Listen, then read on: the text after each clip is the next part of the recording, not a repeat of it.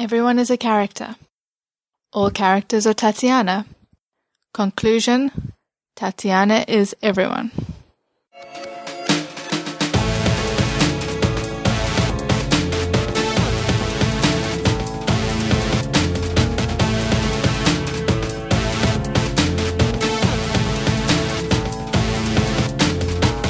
You're listening to Tatiana is Everyone, an Orphan Black podcast. I'm your host. My name is Kris, and this is sort of a special edition episode of, of the podcast. This is actually the Orphan Black Podcasters Season 3 Roundtable. And so we're going to be talking about all of the things that happened in Season 3. The spoiler warning in effect, we are talking primarily about the most spoilery things that happened in Season 3. So Obviously, don't listen to this if you haven't seen season three yet. And a big thank you to Mark from Solo Talk Media for setting this up, and to our buddy Kevin Bachelder from Tuning Into Sci-Fi TV for moderating. Hello, everyone, and welcome to this Orphan Black Podcasters Roundtable. Appreciate you tuning in to check us out. My name is Kevin Bachelder. I'll be your moderator today. And we have several voices uh, you're going to be here coming in here. Hopefully, you're probably listening, I would guess, to at least one of these podcasts, if not all of them, if you're smart. Because as you know, if you're a fan of Orphan Black, you love to dig into the details. So we've got several folks here today. We're going to try to cover some season three topics and also a little conjecture about some possibilities for season four. So sit back and we're going to have some fun. Before we get started here, let me first give everybody a chance to introduce themselves so you can uh, hear the voices and know who we're going to have talking. Let's uh, first start off here and go over to Mark. Oh, thanks a lot, Kevin. My name is Mark Decote from Solo Talk Media. And if you're not familiar with it, I have the Orphan Black podcast, the one by Solo Talk Media. You'll hear about another one coming up very soon. But uh, yeah, and Solo Talk Media, the podcast is just me. So it's my insights on Orphan Black, my theories, and of course, my listeners' feedback. So lots of fun. And I am Karen Lindsay, one half of the other The Orphan Black podcast. Uh, we are on DVMPE network. Uh, I am the co-host with Steve Salyer and, uh, that's it for us. My name is Kris Kwan. I co-host Tatiana is Everyone with my friend Stephanie, who could not be here. My name is Kimberly Walton. I am from the Nerd Element and I am half of 324B21, the Orphan Black podcast. My co-host Sean. I'm not exactly sure where she is. She does a gazillion podcasts. So, um, I think she might be doing one right now. My name is Terry Burge, and I'm one third of the trio of non clone co hosts of the C Word podcast. And if you know Orphan Black, you know what the C word is. It's not what you think. and I'm Corey, a second third of non-clone co-hosts of the C Word podcast. Happy to be here talking more Orphan Black. Awesome. Well, we got a full panel of experts here, folks, and we are going to go into some great discussion points. And uh, just to keep things interesting, we're not going to take so much of a linear approach. We've got several topics we want to touch on that the folks have put into a document here. So if it seems like the conversation is going in all directions, yes, it will be. So you do have to pay attention, but I think it'll be a lot of fun for you that way. Now, naturally, season three, we are all excited because we are big fans, let's face it. Uh, we got enough previews ahead of time to kind of see that we had uh, a new set of clones coming in. So I think we do have to kind of start with the whole Leda and Castor approach on that because that was a big part of this season.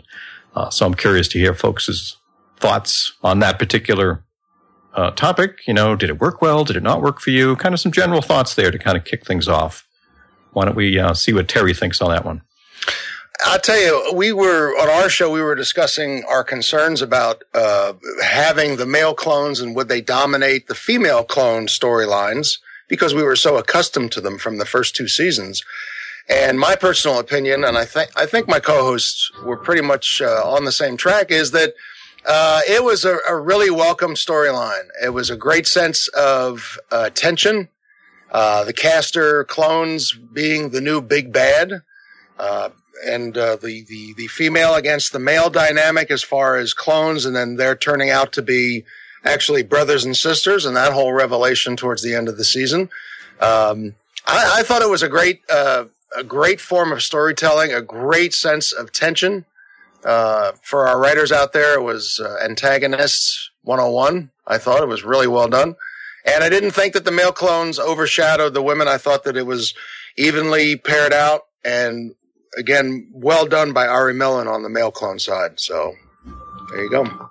Yeah, I'm in complete agreement with Terry on that point.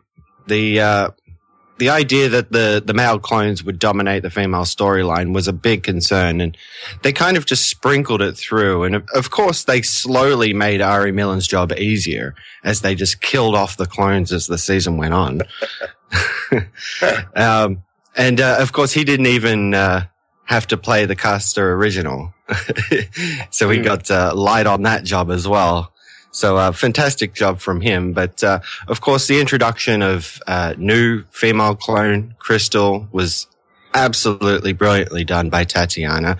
She, of course, just knocked it out of the park this year, and you know the the rivalry between Leda and and Castor was uh, a great and refreshing story uh, to add into the season. I agree with both of the the other gentlemen there. I think there was a lot of speculation online on whether the Castors would kind of take away from the the Ledas, our our main characters, the characters we've grown to love over the last two seasons. And even once it started, there was a lot of people that said they didn't like that part because they wanted to see more of Tatiana.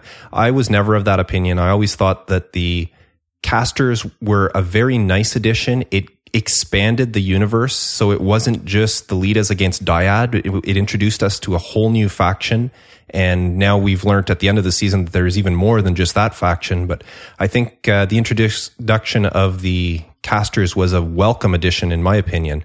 My only question with it is whether we saw all the Castors. We know that Leda, they've got sex all around the world. Like we talked about or we've seen where there was people in Europe and and even Crystal that's only a few hundred kilometers away which was another one. So are we led to believe that there was only 5 Castor clones or is that only one branch of the military? And we're going to find out that there's more in the next season. So that's what I'm curious about. Yeah, um, that's an interesting question there. Um, I, I kind of agree, and here's my caveat. Um, I, I agree with all of that, but I also think that they weren't the big bad. They were pawns of the big bad. The big bad actually being the Neolutionists and them kind of being, uh, the pawns of, of the Neolutionists in this case um, and you know doing the dirty work uh, going out there and keeping the diaries and and causing all this mayhem and and uh, you know uh, sterilizing women essentially. Um, so and doing all this testing. Um, I, I don't think the the boys themselves had any idea that they were bad people.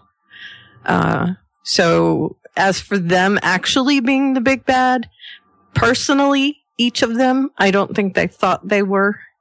Um, I think their mom, quote unquote, was a little bit, and I think, uh, you know, the military organization was, and I think neolutionists were as well, uh, working together with that, you know, top side and all that. So, um, yes and no. Um, I loved that storyline. Uh, and I loved how it all came together in the end with the, oh my goodness, they're actually all connected sort of thing at the end of the season.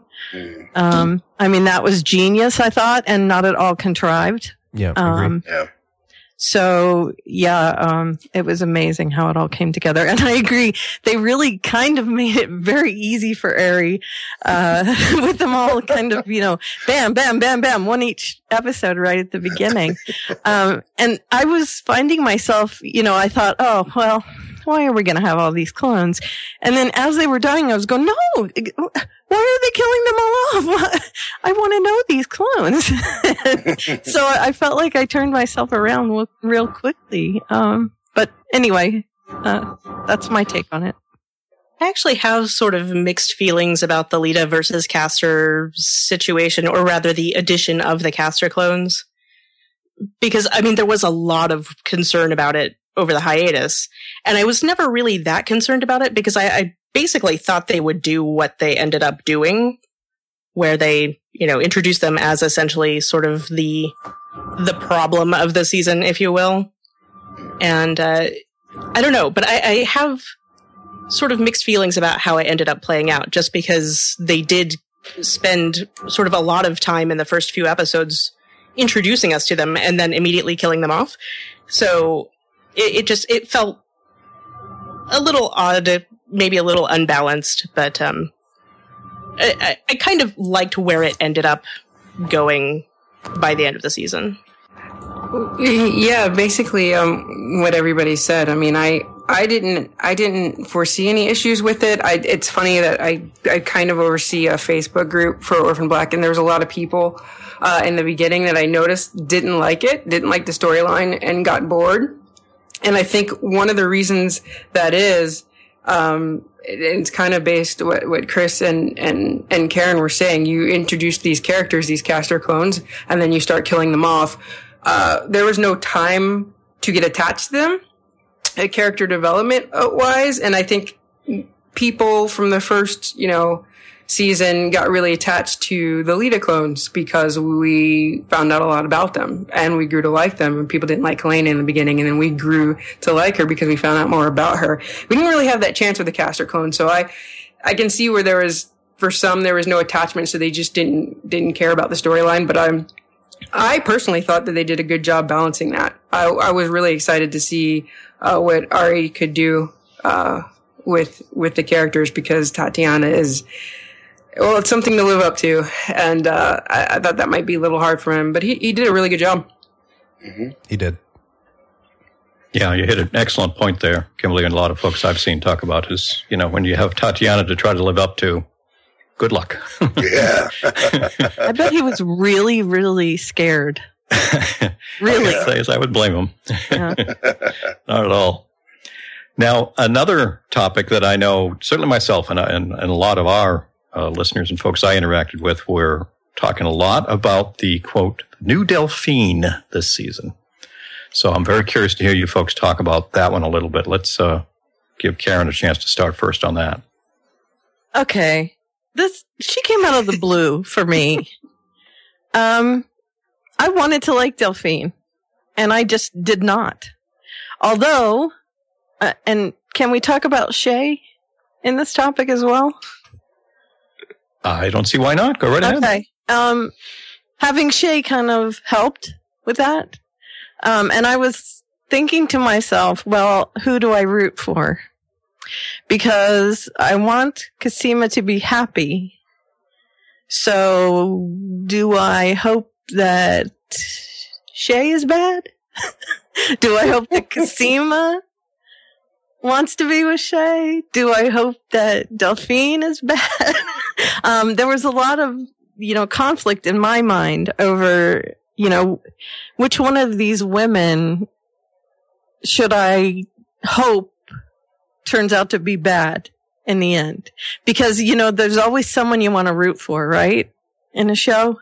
Mm-hmm. Um, and with Delphine digging up all this information on Shay, there was a point where you had to pick a side in your mind. And it, both actresses are brilliant. So I could say to myself, well, either one I could pick and I'd be happy with the series continuing with either one of these actresses. And I just, I had no idea. I was torn. so, uh, but Delphine came back and it was like she was a whole different person. And I just thought, how did this happen? I would like to know what happened when she was away that turned her into this. So it came out of nowhere for me. I didn't understand it. And that was something that vexed me this season. Although having Shay softened it. So we still have Shay, but that is something that's left up in the air. And then Delphine, of course, uh, I'm guessing we're going to talk about uh, her fate at some point in this podcast. Um, but yeah, that I, I didn't get how she was acting. Although if it was just a, I have to act this way in order for this to play out, um, then fine, but you know, explain to us why. And they, I don't feel like they did that. So her storyline was the most, I don't get sort of storyline, at least for me. I'm going to disagree with you on one point, Karen. Sure. Disagree I with me on all of them if you want. I don't I- care. I refuse to choose a side oh, okay. in, in the Delphine versus Shay war. I, I'm not going to choose a side because I love them both. Yeah, I know, me too. But I don't think those I ever did. It, well, it- but it's it's one of those. I have some problems with Delphine. I always have. I mean, I love Delphine, but Mhm. Well, it she's didn't not start perfect. out right either, right? Yeah, well, I mean, this season, yeah. I mean, you- oh, you mean in in the first Ever. season with her? I mean, working with Dyad, right? Right. Yeah, Her I mean, motivations were never really pure. So, yeah, their the relationship has been complicated the entire time, Right. and anyway, I'll let you talk now. and it did feel like they got to a better place by the end of season two, but then everything got weird at the end and the beginning of season three. And I do agree with you that really the the change I can I can understand the change. I can make that mental leap, but they did it probably too fast hmm and without enough, you know, backstory for it, maybe. But um yeah, it, it's one of those things though, because like we don't really know enough about Shay yet to determine what her deal is, which is fine because that means they'll have to bring her back next season and tell us, Right. Yay. which would be great. So, That's what's so interesting about her is that we don't know that background. Yeah. but it's one of those things like I refuse to believe that anybody is a quote unquote evil or bad character because Sure, they're all this, gray. this show doesn't do that. Yeah. No. You know the, the worst gray. characters have redeeming qualities Mhm. and or or get put in some sort of awful situation that will make you feel compassion towards them so you know Rachel. yeah that is what i was talking about yes but um yeah I- the the delphine situation is it's just it's complicated and as much as I love her, she crossed a couple of lines this season, so I don't know, but but we'll see. This is a loaded question. I uh I yes, think it is. ev- That's why I asked it. I the think, first Kevin. um, everybody we had on the podcast this season was a Cophine shipper, and I'm going to basically say what I said to all of them because I I like Delphine. Um, I do. I think she looks better with curly hair for one. Um, I didn't- Amen. I didn't like her straightening her hair, but um, I think it's funny when I think back to what she said to Rachel before she left in that elevator where she said it was personal to her. I remember thinking back then, if she comes back, she's going to get back at Rachel. I don't know how that she's going to do it, but she had that look in her face that she was going to get back at Rachel. So that's what I considered was her motivation when you mentioned, um, Karen, why she was acting the way that she was but I feel like she also had to. I think it, that was part of it, but she also um, was trying to head up this this organization, and she just I don't. She got all kinds of crazy, and I, I understand like she's saying, "Oh, I'm trying to protect you," but I think we all know she showed up to Shay's house to show that she could. Like that Mhm. wasn't that had nothing to do with her being protective. She got a little crazy, so I really wanted to like Delphine, and I kept giving her the benefit of the doubt, but she kept doing crazy stuff. So, um, I I can't really say that I completely liked the way that she changed. Well, that Um, was kind of stalkery. I mean, it was a little stalkery. I, w- I was like, you should just sit there and drink. Like you, that's how you handle things like that. You sit there and you watch the tapes and you And just like- drink. No, stop ironing. Because the tapes aren't creepy and stalkery at all. Right. I know, right? Don't go and do that. Anybody who's listening, I was just joking. Please. Um, and stop But yeah, no. the hair. That's all. yeah, I thought Let's she, go. thought she went a little she went a little crazy so i don't i don't particularly like that um but hey I just you- wanted to like her this season, and it was hard to do. I think she wore her hair like that because she was trying to emulate Rachel. Uh, it's just my own thought. Yeah. Um, with, and I like her better with curly hair too. Um, No, Terry, I- don't you know that straight hair means more professional. Uh, I mean, that's the deal in TV. Straight hair means more professional and, and, uh, you know, more pretty and things like, I, I have curly hair if you don't know. So, I mean, this is a, a hot spot for me. Straight hair means, you know, better, nicer, prettier, um, on TV. So that's just the deal. And it, it really bugs me. So when she comes back with straight hair, I'm like, they're trying to make her look more professional. So anyway. Well, and I think that if, if that was their goal, I think that fit the, the place that the character Delphine was now taking over. Right. Uh, I thought, I, uh, I was very impressed the way that uh, Delphine was portrayed this year. I guess I was a little surprised, and my my guess is that between seasons two and three, when she was uh, sent away, uh, that she probably was over in Europe. Uh, my guess is kind of that something happened in Europe. Uh, that she probably got wind of what happened to Rachel with the pencil to the eye, I would not doubt. But something happened over there, either because of that or maybe Marion Bowles, who we didn't hear anything about this season. Maybe she met her over there and she told her some things. Uh, but I think that the change, which seems so abrupt, I think we're kind of left. And I would agree. I think I would have liked a little bit of a backstory as to why she made the change. But I think we're kind of left to assume that it was either all of a sudden or as I'm putting out as a, as a theory, something happened while she was away to make her come back and not just be very businesslike, to be very professional.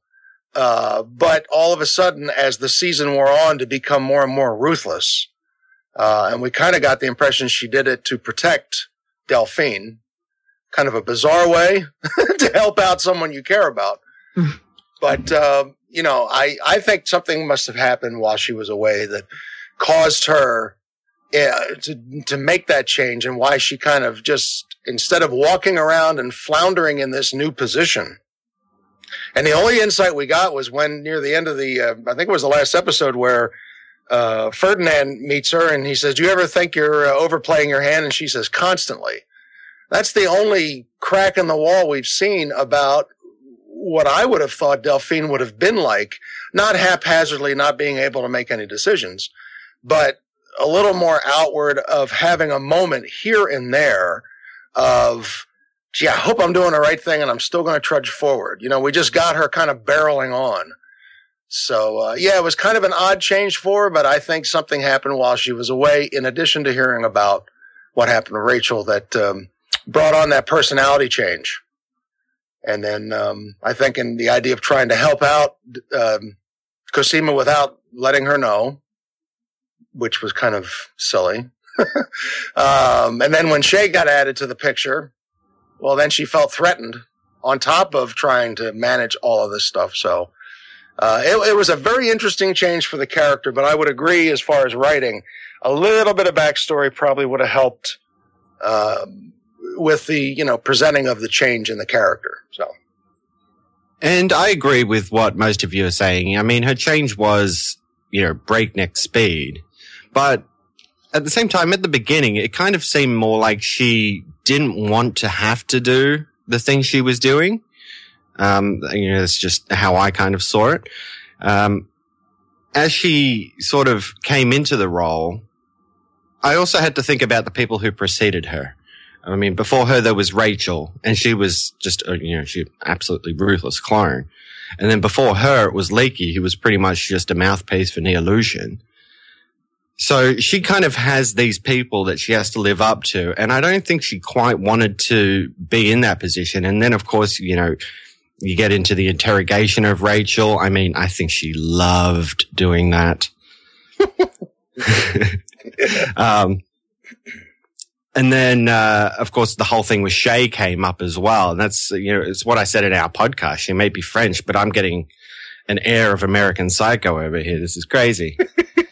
mm-hmm, mm-hmm. So I think she fell into the role quite nicely. Maybe got lost a little, you know, lost that sense of, uh, I don't want to have to do these things, but I do have to do them. So, uh, you know, I, th- I, th- I thought her development was quite nice. And then, of course, to cap it all off, at the end, she kind of visits Cosima and they share a kiss and you can tell that Delphine really cares for her and that she is doing things to try and protect her.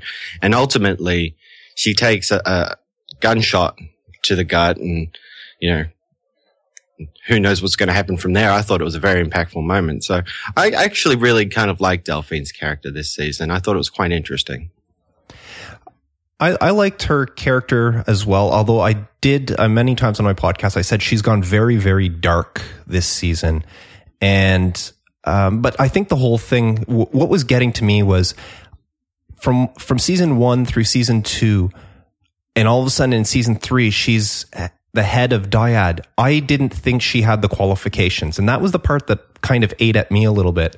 Cause I mean, in season one, she was, uh, uh, a little a lackey to well, lackey to Leekie. Um, but she was uh, she was a potential monitor, and that's what she was put in there. So as I don't know about the rest, but if you look at Paul, Paul who was a monitor was not that high in dyad. So she wouldn't have been that high in dyad either, uh, especially at the beginning because she was a potential monitor. She wasn't officially one until she actually hooked up with Cosima.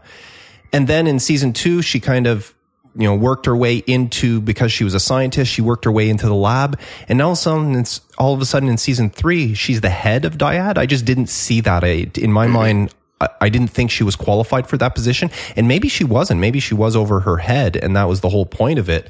But uh, she said Marion Bowles is the one that appointed her. Um, if I was somebody in topside, I would have questioned that decision right away because Oh, yeah. this this woman. Because if you remember, it's not like years went by between season one and the end of season two, two was what only a couple of weeks technically um, so within a couple of weeks she went from a monitor to all of a sudden being the head of dyad so i had that issue um, but throughout the season especially after the part where she broke up with Cosima and then you see her in the hallway crying because it's not something she really wanted to do, but she felt she had to because she couldn't play preferences. She had to be equally involved with all the clones, including Crystal. That's how we ended up meeting Crystal. But uh, after that, she got really dark. She started spying on Shay, and maybe she had good reasons. We still don't know uh, that at this point. But she did go into Shay's um, apartment there with that razor and that whole story. And I know on my podcast, the, the listeners' feedback when they were talking about it, I was about 50 50 on whether, because I asked the question, do you think if she hadn't have gotten that phone call from uh, Cosima, would she have gone through with it? And half the people said, yeah, she would have. And the other half said, no, it Yeah. was just a, a blind threat. But she got really dark for her for a character to say that she would do that. Just like Rachel she she was willing she told Rachel that you know if you start getting you're you're recuperating you're getting better which means you're a threat. And if you're a threat I'm going to have to do you in. It- it's just I found that was a big change on Delphine and I didn't like that side of her because we didn't see any of that in season 1 or 2 she seemed like a very sweet very uh, uh, science person and I, we didn't see that killer person that she developed in season 3 Uh, it could have been that, as I said, uh, Marion Bowles said something to her, or Marion appointed her that position because she knew she would be over her head. Mm. So she could manipulate her, maybe. hmm Could be that. could be we don't know All right. Well, we've talked about a couple very important and big topics and also some kind of serious ones. So let's kind of twist a little bit and let's have a little fun. Let's talk Alison and Donnie. Kimberly, we'll let you have go, go before that one.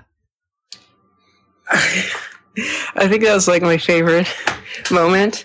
Um, seeing them twerk. No, that whole dance on the bed with the glitter and the Canadian money flying all over the place. I was, I just remember sitting there with my mouth open and then I had to rewind it mm-hmm. and watch it again. They, um, they're hilarious to me. They're like the comic relief. Um, sometimes their story kind of separates from everybody else's, so I'm glad that they brought it back in, which they did, um, later on. But I really, I really like Alison and Donnie. I'm Team Hendrix, so. Yeah, I thought, uh, as I called it on our show, uh, Hendrix Incorporated Pharmaceutical Entrepreneurs. um, it was interesting to see, uh, you know, Donnie had admitted to Helena that he did something about this drug thing for the family, and here's uh, Alison doing something for her kids, actually saying, if Marci, you're going to redistrict, I'm going to run. And actually sticking up for her kids. I mean, at the, at the dinner party, she says, well, you know, school board is not much, but it's still an example of family as a theme. Uh, that's prevalent here. And I think the two of them are comic relief. And of course, the twerk, uh, which will go down in history, I believe. And uh, just as a side note, uh, yeah, I had to go back and rewatch it too for very different reasons. Thank you very much. follow follow that judge- one, Corey. No judgment. Judgment. I'm speechless. Um, yeah, of course, Alison and Donnie, comic relief. Absolutely love it. The twerk, just brilliant.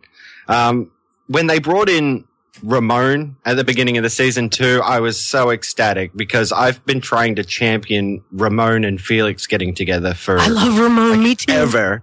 Yes, that would be perfect. So for him to come in and sort of just, you know, steal their money and then disappear, I was a bit like, oh, damn. But, uh, of course, the story worked out great. They get into the drug business. Alison running for, uh, the, uh, president of the district or whatever it is.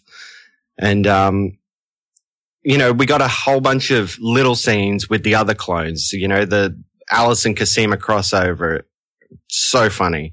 Uh, Helena taking care of Pouchy. That was just, you know, when she comes out with that Uh, paper cutter blade, I was like, oh man, I wish we could have seen that fight. That would have been awesome.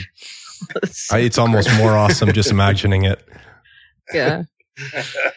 And of course, uh, Jason as well, you know, a nice little sort of, you know, antagonist for the story, if you will.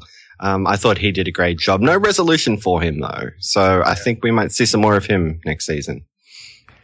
Yeah, I, I love the Alison and Donnie section of the show. It, we needed that. The show it would get really, really dark if we didn't have those two to kind of lighten the mood. And it's the little things like the totes that are all labeled with the label gun on what drugs are in them. And Donnie pulling up in the car and saying, What do you mean inconspicuous? There's cars everywhere. It's like just how dunce that he is. And that whole twerking scene, which I love for the fact that it wasn't actually part of the script. It, it was Tatiana and Christian just were fooling around and doing this off camera. And then they said, Oh, we gotta, we gotta throw that in. So they had them put it, the scene in. So it wasn't actually, it's not the writers that wrote that in. It's the two that were kind of ad libbing something on the side. And it brought so much. And that's a scene that'll be remembered from season three. I mean, it's one of those scenes years from now, we'll think back and we'll have a chuckle at that scene. And it was all out of just something that they were doing off camera for the fun of it. And I don't think they did it to that full extent, but, um, yeah, that was a lot of fun. And the whole, um, uh, the, the whole slapstick thing with Cosima and impersonating Alison in the, the, the school there and going back and forth and then meeting her mom. And of course, her mom said, you know, that woman, she was Milano. And, uh, just the, the, the whole thing. I, I mean, we needed, we needed that. If we didn't have that, as I said, it would be a very dark show. So. Well, I have to say that Donnie is strong like a bull, and my sister chose very well. So I I do like Donnie and Alison very much. They took me in and helped me this season with my baby. So Donnie and Alison are very good. essay. Thank you very much. That was my my impression. Well done. Very good. That's it. I just wanted to do that. Any, anything else that you wanted to say as yourself? No, not really. Oh, okay. Can't measure up to that. I mean, what everybody else said though, because you know the twerking scene, the they're just so great. I- I'm so relieved that they made up at the end of season two because this is Mhm. what resulted from that. yeah. Because oh, just uh, Donnie. Donnie he's just so much ridiculous, but but he's he's great though.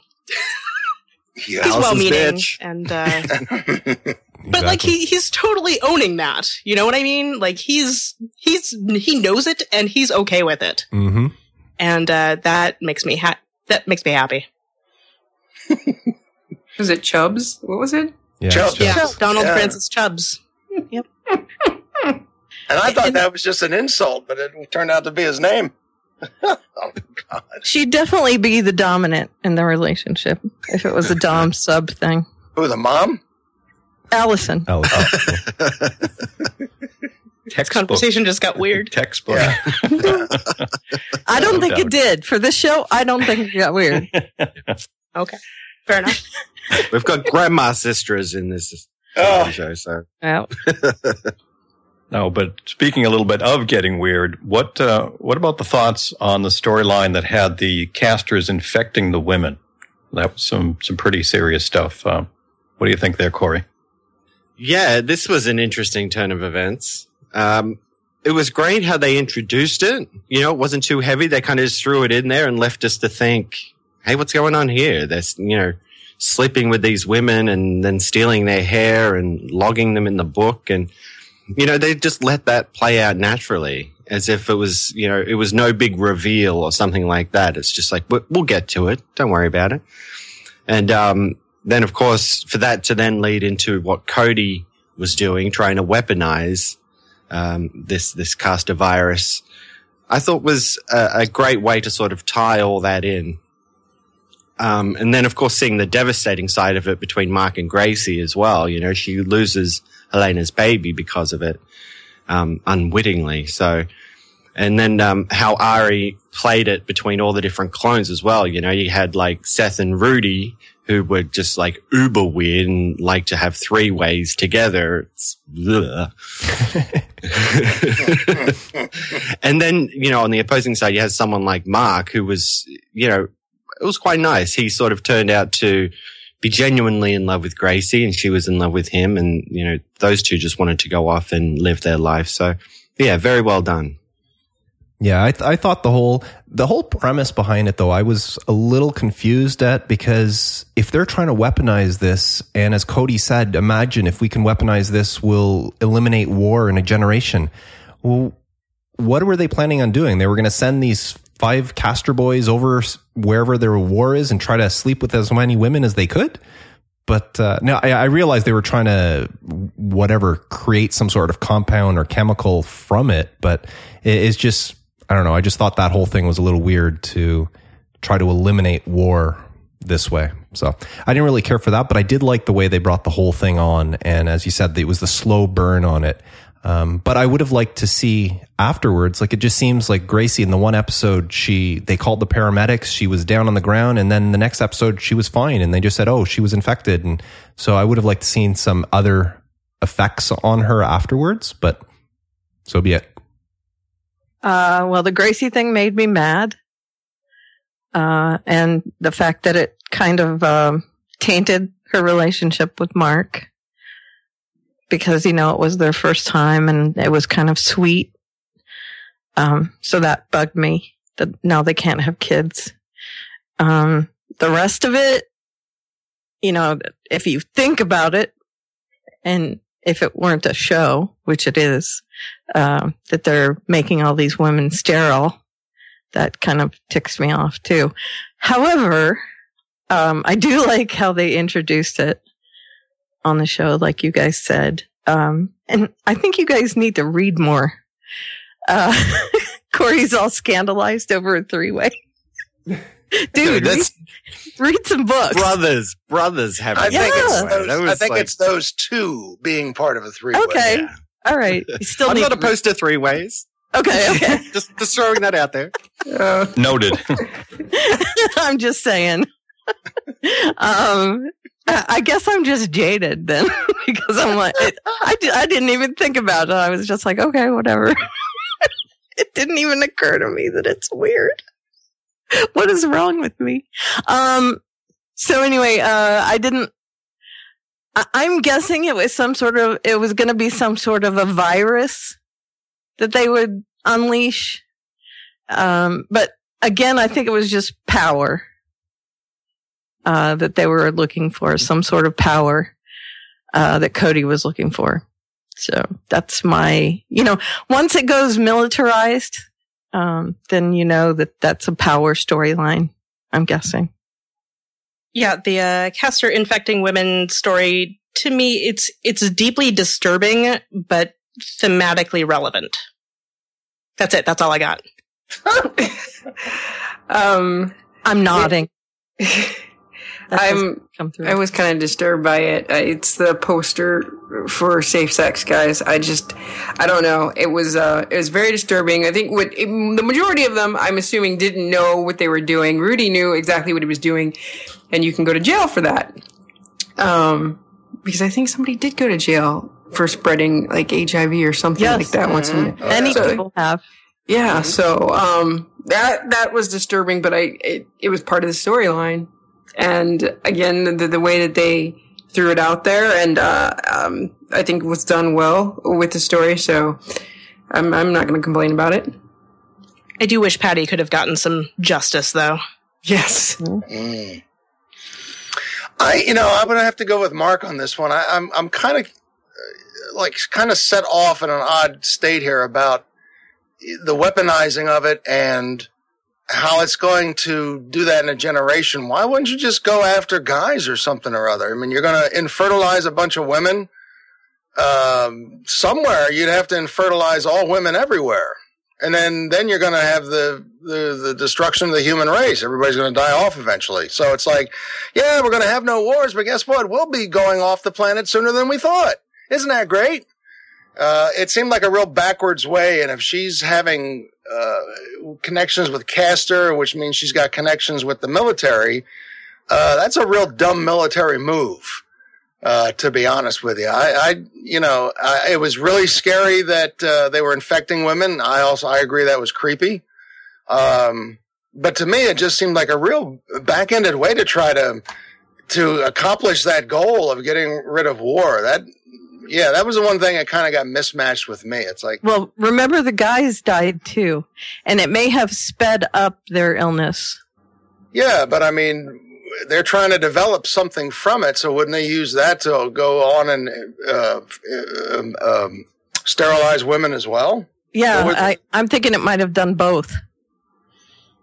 Well, then you're still going to have the same thing if you're going to kill off the human race. So that's kind of like, I'm guessing they just would have used it on whatever country, like like uh, they used Agent Orange yeah, in just a concentrated area. yeah. I, I just thought I'm it was just odd. theorizing. Yeah, Sorry. That's okay. And I just, but I, I, I think it was a really odd way to, go, you know, I agree. really strange means to an end. Again, So- TV show. True. Yeah. There you go. it's a very odd government program. This government that supposedly I- the U.S. that I operates in Mexico Coady. and Canada. I think it was Coady. Oh, do you? You don't think Yeah. the government knew I about think it she at all? twisted it. No. Well, even, even Paul was questioning it. What are we doing here? Right. So, you know, Paul had the idea that you're doing A and now he's, you know, before his demise, he figured, oh, you're doing B instead. Wait a minute. I felt like the big guy knew though. Like the one Oh. that they kept meeting. I felt like he yeah, knew. he did. Oh, sure he did. Probably more to be developed there, definitely. Well, you just brought up here, so I think we have to go down the Paul road, talk a little bit about his character arc and uh, ultimate uh, sacrifice there. Uh, pretty impactful stuff. Uh, what do you think there, Kris? Poor Paul. I mean, he, he spends the first two seasons and you're kind of never quite sure what side he's on, like what angle he's playing. And then we finally get a sense of who Paul truly is and they kill him off. And then we're all sad and extra sad because we found out that, oh, he really did love Sarah, which we kind of knew, but it's nice to have confirmation. And, and the fact that he didn't know about these awful things that were going on. And as soon as he did find out, he was trying to do something about it. And yeah, it just, poor Paul. I'm not over it, so I keep seeing his face. Sitting in that chair, crying with all that blood. So I just, it, uh, ugh. Yeah, I wasn't expecting it. I don't, it, I stay away from, um, rumors or reading, eh, eh, like, so I didn't know that they were planning on killing off, like, a character, although I think some people didn't know that. I didn't, so to me it came like a surprise and a slap in the face. And, um, I don't know. I just I'm kind of I was kind of upset about it because you're right. We did find out more about Paul. Uh, which made him more likable, and he was trying to help, and they just took him away, Game of Thrones style.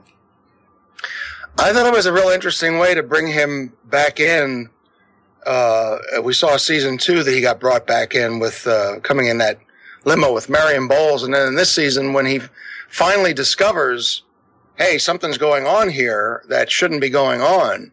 Uh, you can you can imagine that his loyalties are just you know twisted left, right, upside, and down. And I really felt for the guy um, once he figured out, and he first uh, uh, confronted Coady about it. You know, what are we doing here, Virginia? You know, what's going on here? Um, I wasn't. anybody listens to the C word will know that I said this. I am not crazy about what he said at the end uh, to. Um, oh crap! I have such a hard time with this Alzheimer's. Um, Sarah. Sarah, thank you. That's why I have Corey around. Um, when they all said look this- alike. Is that what you're saying? That they yeah, all they look all alike? look alike. Yeah, Mm, yeah, Racist. yeah. That's right. I'm a clonophobe. Thank you very much. well, Crystal thinks clones are creepy. So, um, but- when he says, "Well, it wasn't, it wasn't, uh, uh it wasn't really." Um, Beth. Beth. Beth, damn. See, now I got myself started. I'm not. You're on a roll. Yeah, He didn't ever love Beth. which I found to be a really corny hallmark moment thrown in for emotional impact that to me felt really hollow. Uh, I, I just didn't get that. Um, it really wasn't her. Uh, Well, that's nice to know. Thanks for showing up. Um, but I just really felt for him towards the end. You know, the all before it was just like you didn't know where his loyalties were, and then he, uh, when he was part of the trade off um, at the end of season two with Helena, uh, he was sitting in the truck with Mrs. S, and I'm like, damn, he's like hardcore military here. Uh, and he played that hardcore all the way towards about the halfway point. It's like, you know, his humanity, like we were saying earlier, nobody's truly black or white, evil or good. Uh, that he really felt, you know, something at the end and he felt he had to do something. Unfortunately, it was too little too late, you know, but, um, yeah, I, I'm, I'm going to miss the character. I thought he was a good character. Yeah, and I'm in agreement there pretty much. He he was fine throughout the the season. He kind of came in and did his thing and sort of decided that he wasn't happy with what was happening with Castor. So I think they made up for it by having his death be a surprise. And that's what really made it impactful. You know, he, he had the fight with, uh, I think it was, it was Rudy he had the fight with and he gets stabbed in the gut a couple of times and you're like, oh, he, he could still be okay. and then he's sitting there and uh, Coady comes in and she shoots him and he's still going along. You're like, mm, yeah, sure. Maybe he can still be okay. but then the grenade drops and you're like, okay, yeah, he's, he's sacrificed himself. Way to go, Paul. I think it was Miller that he fought. Yeah, it was. It was Miller. Right, right. And, um, yeah, you know, it was, uh, it was a very redeeming moment for Paul. So good on him. What I loved about the whole Paul thing is we mentioned in Orphan Black how it's hard sometimes to tell if somebody's good or bad. Well, Paul is the ultimate example because he started off, we knew he was a monitor and we thought he was bad. Then he turned out he was good. He was on Sarah's side, but then he turned bad when he joined Dyad. And then he was good because he was helping Sarah. And then he turned bad again whenever he kidnapped Helena. And it was going back and forth, and we never knew where he stood. Now, at the end, he redeemed himself with the whole thing, but it's just, I really like that about his character because throughout the, the whole thing, we kept flopping back and forth. We never knew where he stood. And it, so many of the characters are like that. We look at them and we say, like, it, are they a good guy or are they a bad guy? Like, you know, we look at Delphine and we say the same thing. We look at Shay, we say the same thing. We, we don't know on what side they are. And maybe they're on both. And, and that's what I liked about Paul's story arc was that and the way he sacrificed himself. I think in the end he redeemed himself. So Yeah, I'm heartbroken. Um, I loved Paul. And I think if you look back, uh, even though he's done some really hinky things, I think you can see that, um, he has had a soft spot for Sarah the whole time, even if he had to do some really bad things. Uh, he, God, when he's good, he's really good. And when he's bad, he's really bad. But through the whole thing, I think he really did love Sarah and just, oh God, it's just sad that he, that he's gone. Hey, stop it. um, he did. He, you know, there were scenes where, um, when Sarah beat up Rachel in the office and he could have kept her there, he let her go. And it was scenes like that where you go, okay, he's looking out for her. When he took Helena, that was so that Sarah didn't get taken. Sarah and, um, Kira. Kira, thank you. Sarah and Kira were spared so that Helena got taken. Now, it's bad because, you know, Helena got taken, but, you know, he didn't want Sarah to get taken. So, you know, that was his sacrifice in his mind that, you know, Sarah goes free. That's, I got to think of Sarah. Um, yeah, but Now- that was Mrs. S' decision. and That- his. Well, she owned it herself. She said it was my she decision. owned it, yes, but I think it he they colluded. Um, because she said she she and Paul worked together to get that done. Um, anyway, uh, There's I also the moment where he uh, framed Felix for the murder. okay, Oh, that was bad. That was the worst scene in this whole show. I have was to say, Pretty terrible. It was bad. That was a rape scene, in my opinion. Um, okay, that was bad. that was last season, wasn't it? Yes, Yeah, it was. Okay. last season. Just checking. Okay, but okay, that was bad writing. Let's let's do that. Uh, actually, it was a really good writing, but um, I- I just saw uh the Nerd HQ panel with the men of Orphan Black, and he was part of it. And one of the things is how much they love Dylan Bruce, and how much they're going to miss him on the set. And I almost cried because they really do love each other on that set. And he was like, well, I have another gig already because he's going to be on Heroes Reborn. But, you know, he said, I'm really sad to be leaving the show. And I was just like, oh, you really are dead.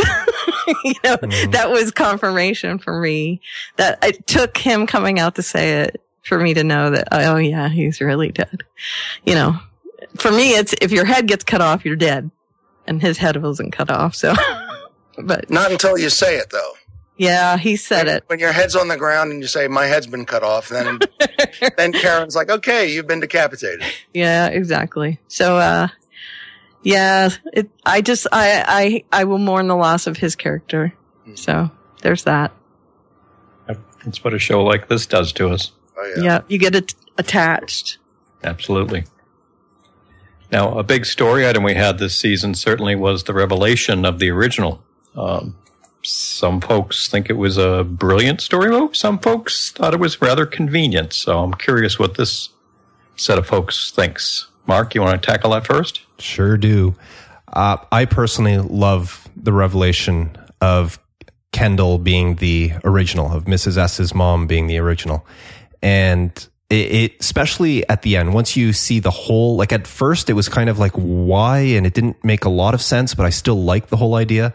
And, but once you hear the science behind the whole chim- chimera thing, and then at the end when she talks about how Leekie manipulated the whole thing and what he did to her, and then how in payback for her hiding him through uh, Saban, how he was able to get Sarah or direct her to Mrs. S, so that the whole thing it, it, it made sense at the end, and that's what I really enjoyed about that.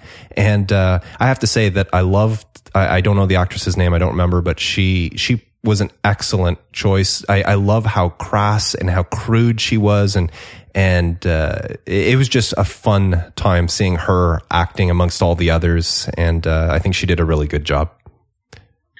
Okay, I think this was brilliant because this put all the puzzle pieces together. I have been wondering from day one why, why Sarah was the lone clone out, why she was put with Siobhan, um, why, why was all this happening off to the side? And now we know why.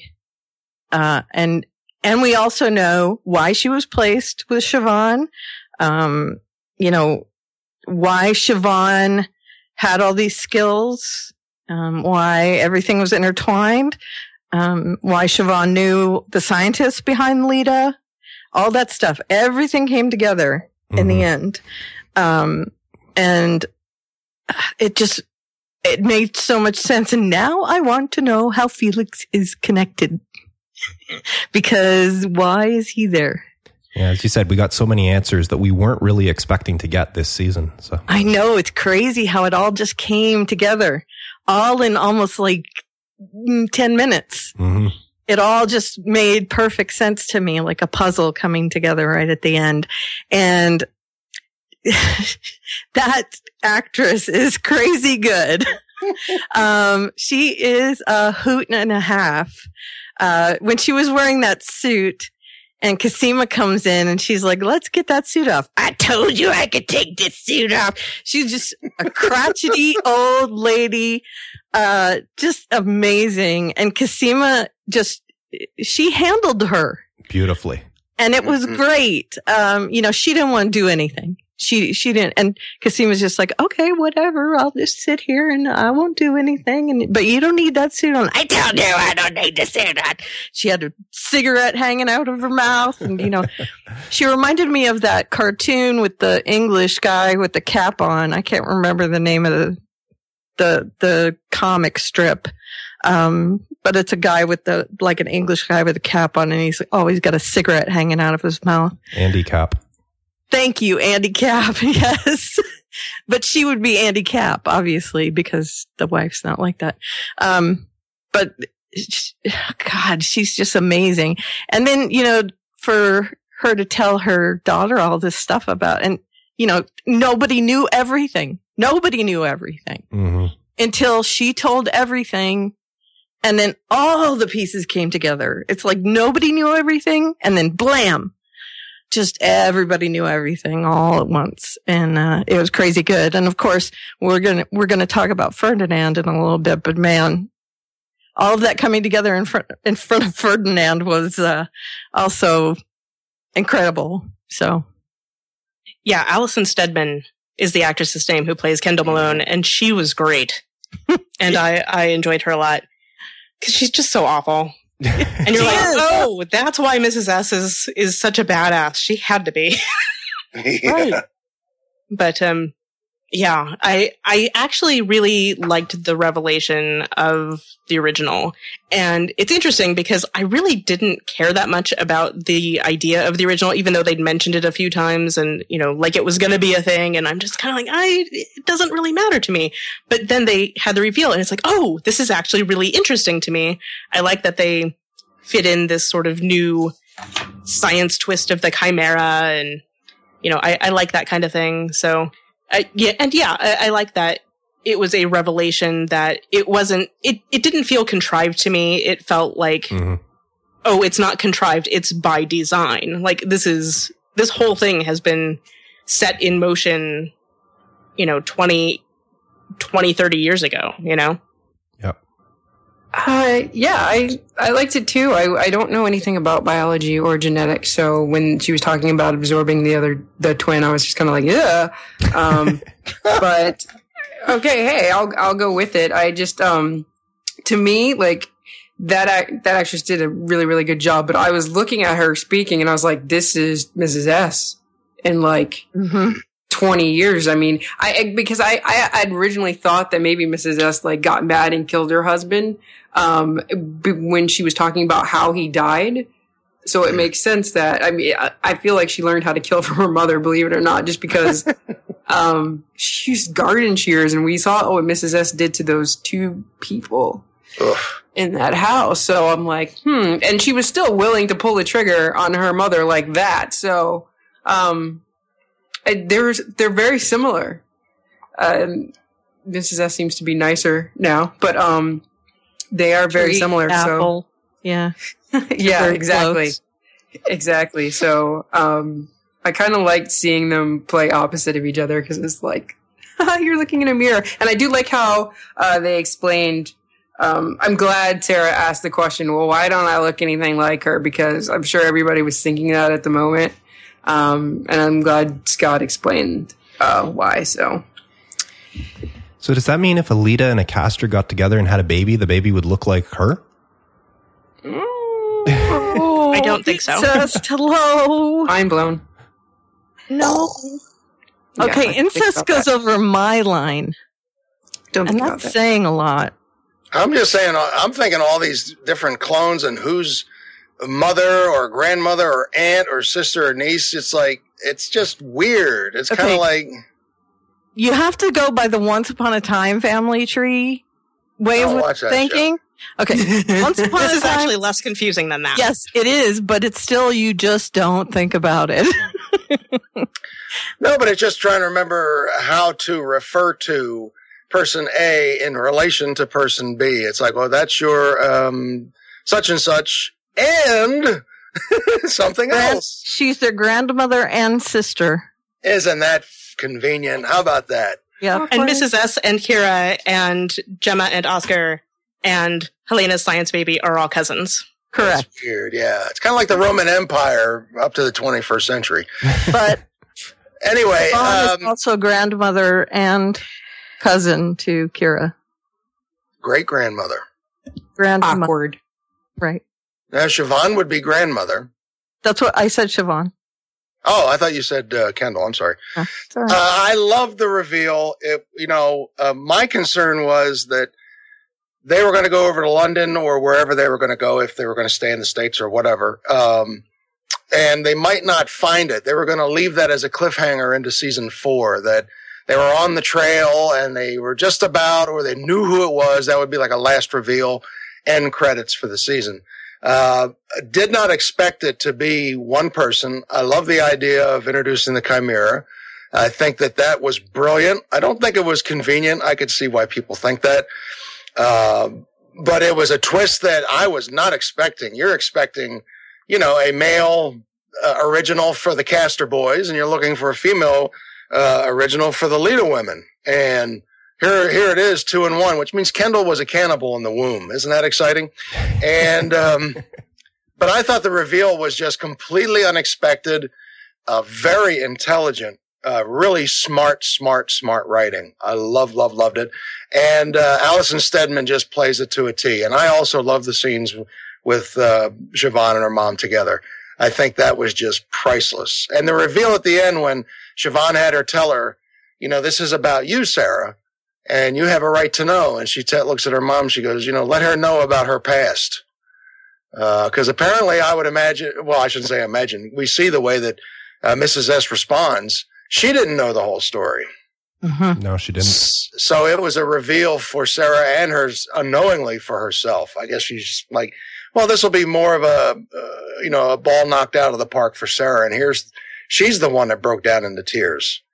Uh, so I, I absolutely love the actress who plays, um, uh, Kendall. I thought she was brilliant and I think it was really, really, really smart writing. And of course, I pretty much agree with what everyone has said. But uh, what I really love is how it Kendall tied into the whole story with Mrs. S and Sarah, and then the thought that Kendall had killed John Sadler. So Mhm. that's a bit raw for for Siobhan. But if she hadn't killed John Sadler, then she wouldn't have ended up in jail. She wouldn't have met Duncan, and then the clones wouldn't exist, at least in the way that we know them now. So, you know, that, that whole twist of a, of a storyline too really makes a lot of sense. And then, um, the interactions between Siobhan and Kendall were really great because Kendall sort of had this air of like she can tell Siobhan what to do, you know. Um, she she was probably like that back in the day. Of course, she did kill her husband, so she she sort of has this mean front. But every time she tried to do that with Mrs. S, Mrs. S would you know threaten to blow her up in her own flat or throw her in an acid bath or something and put her in a place, and suddenly she'd have her head down like a wounded dog. Oh, the acid bath. I forgot the acid. and then, of course, the you know the the powerful moment where Kendall does explain everything, and and it really hits home for Siobhan, you know, and she breaks into tears. Just a, a beautiful scene. Right. Absolutely loved it. Loved everything with Kendall. And of course, you have to have a laugh because we were you're saying through the whole season about how Ari Millen's job was getting easier as they killed off all these clones. You're expecting Ari Millen to play the Castor original, and oh no, no, we're going to flip it on its head. Mm-hmm. Hmm All right. Well, a name we've definitely heard mentioned several times so far, and we need to give it its own topic, would certainly be Ferdinand. so let's hit on that one. Let's let uh, Terry kick that off. Hello, I'm Ferdinand. um, what an arrogant jerk, and uh, delightfully so. There's always characters where the, they call it "you love to hate." Uh, boy, oh boy, he certainly fit that uh, to a T. Uh, he was certainly full of himself, um, especially when he gets in the car at the end uh, with Coady, you know, and he just introduces himself, and you could see that she knew who he was, but he just sits there, goes, "Hello, Virginia Coady, I'm Ferdinand," you know, all full of himself and his glory. Um, uh, he was the the early in the season about the one who came and checked in on Dyad. He was the cleaner, as he was called earlier. Uh, then he comes back again, and he's still causing trouble. I loved the revelation in Delphine's office where he finds out that it was actually Sarah posing as Rachel. Uh, the look on his face was priceless. Agreed. Uh, that was just an awesome, and, and uh, Delphine standing in the background, kind of nodding her head very subtly, going, "Uh huh, got you, didn't we?" Um, that was great, and the fact that he, you know, was in control so much of a lot of situations, and then all of a sudden now he kind of sees it unraveling. And I love Delphine telling him, "You're the lesser of two evils." Wow, talk about a blow to the ego. Um, and then at the end, where he says uh, he finds out about Neolutions being involved, and it turns out that uh, Bulldog, his uh, henchman, is a Neolutionist, you know, and he knocks the ball out of the park. Uh, I hate, hate, hate him. And he's dragging him into the acid bath. Well, it looks like we're new BFFs now.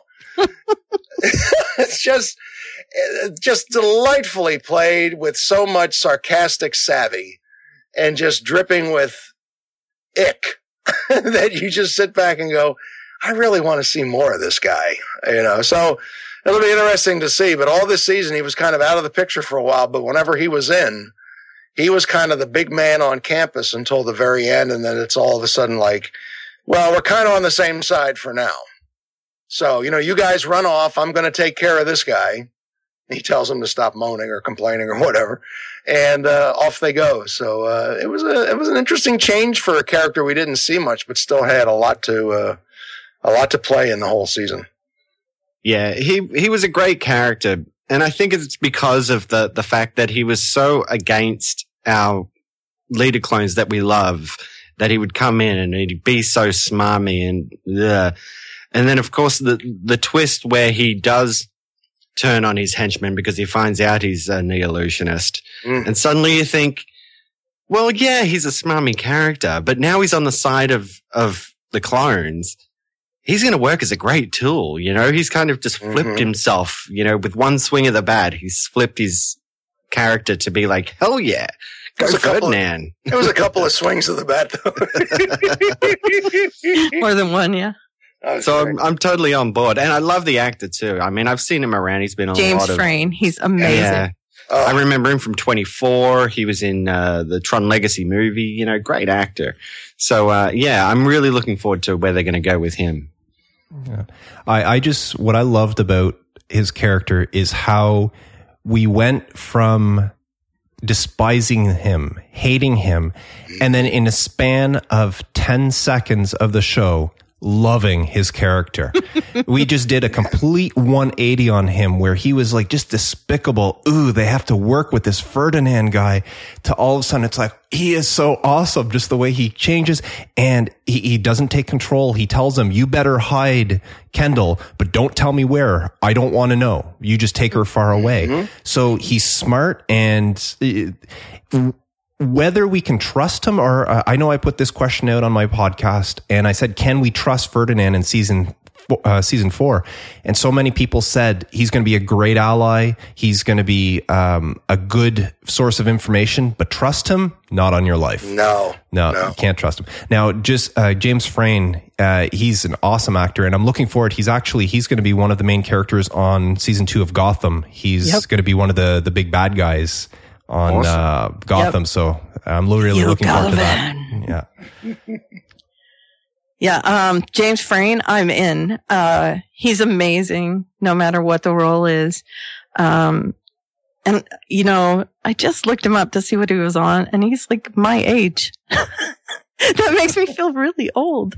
Um, but uh, he's crazy good in everything, and he's he's usually the heavy in whatever he does, and um, he uh he played this to the hilt all the way through.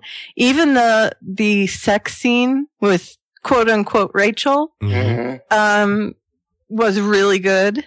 And um and then when he realizes it wasn't Rachel, I mean that was Oh, amazing. Um, you know, it Uh. dawns on him that it was really Sarah and mhm. he, he oh, it's great. gobsmacked. Yeah. And and then in that same episode where he turns and everyone, I swear, it, it had to have been 99% of the fandom just goes, Oh, you know, oh my God, we love Ferdinand. Um, because of how he turns and it's the friend. Uh, I mean, the, the enemy of my enemy is my friend, right? Mhm. So, I mean, that's where he goes. And I think honestly that as far as trust goes in, in the orphan black world, we can trust him because he says, take her away. Don't tell me where.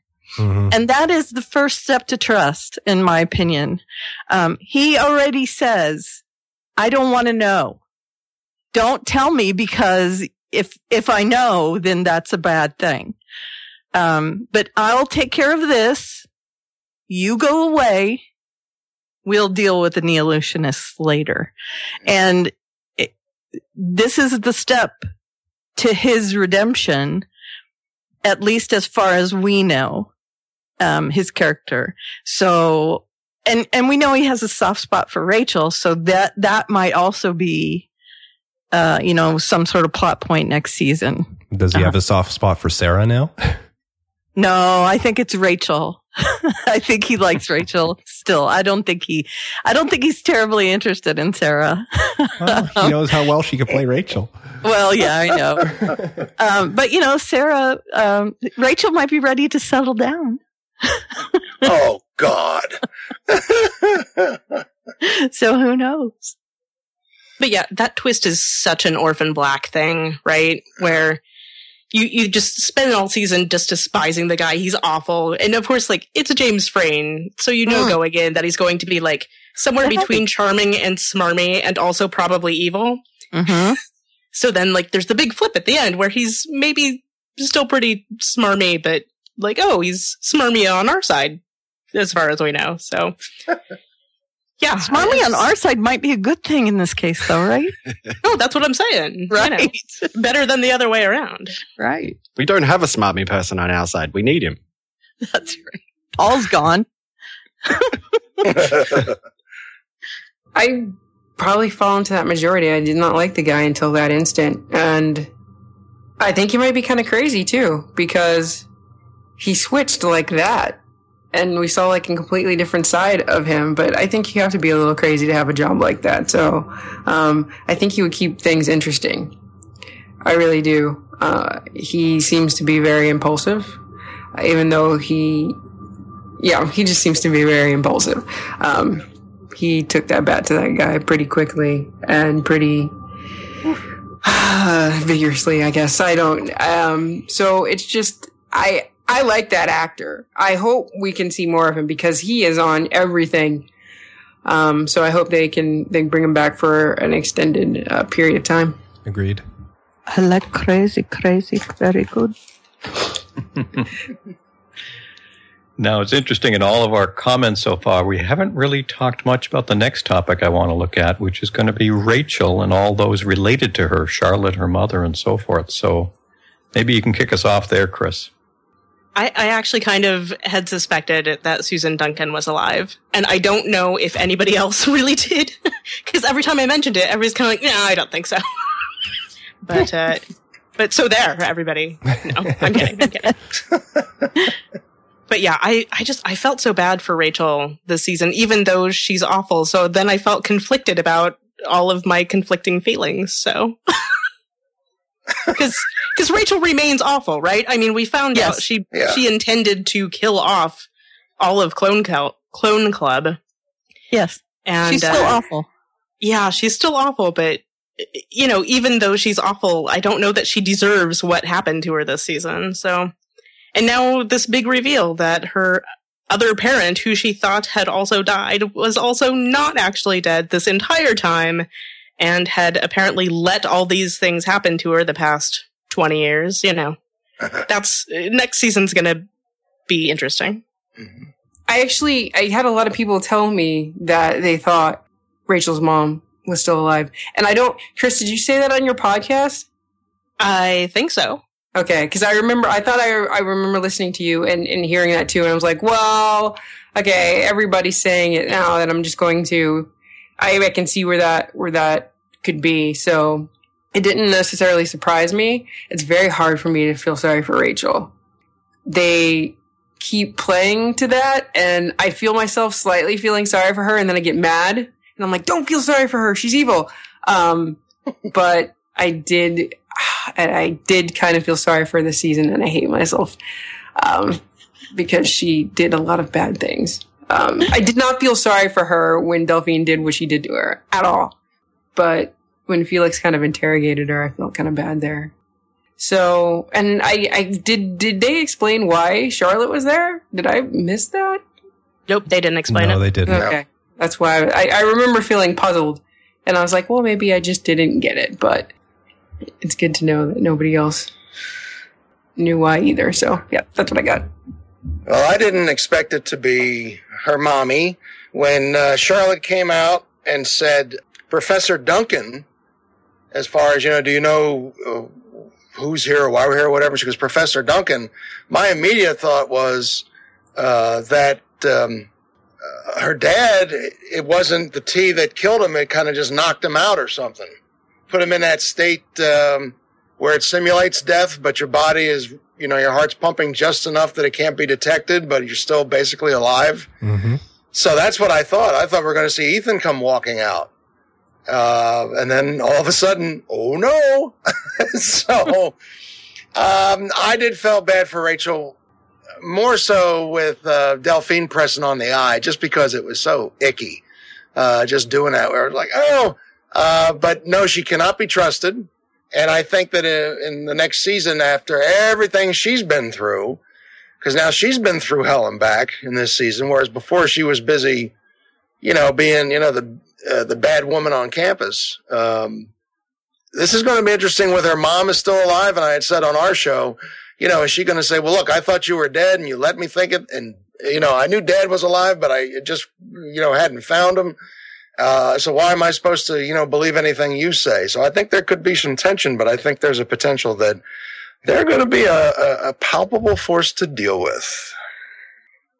And I never felt bad for Rachel. I was the same way. I was just like, don't feel bad for her, you know? The only reason you're liking the stuff with Rachel and Scott is because Scott's making her do something she doesn't want to do. Play Agricola. right. so yeah, I was, I was just saying, no, don't feel bad for her. And then when she escapes, I suddenly felt like an idiot because I was like, I should have seen that coming. Yeah. we were Yeah. thinking, you know, is Felix and Scott going to help her get out and all that sort of stuff. So when she did escape, we are like, God, now I feel like an idiot. and, um, I, I, I had kind of suspected too that Susan was still alive. So when, uh, Charlotte comes out, you know, that raises the question too, is Marion Bowles involved in this somehow as well? Um, that's going to be a great storyline in season four for sure. Yep. So, uh, Mhm. yeah, screw Rachel. Now, I, I when we saw the um, Dr. Nealon call uh, on the phone and talked to the woman, and we just saw the back of her head. At that point, I kind of figured it was uh, Su- um, Susan Duncan. Uh, before that, I'd never given a thought to her coming back. But as soon as we saw the back of the head, I said, "Oh, Rachel's mom's back." So I, I wasn't surprised whenever she walked out there. Um, the the whole thing with Charlotte is what my big question is because she was Marion's daughter, and now she says that Rachel's going to be her new mom. So does what I'm trying to figure out is does that mean Marion is in with them and she needs Rachel to take care of her daughter? And Rachel's actually a good choice. If we look back over the seasons, all she's really wanted was a child. So she, we know that Rachel would protect Charlotte very well.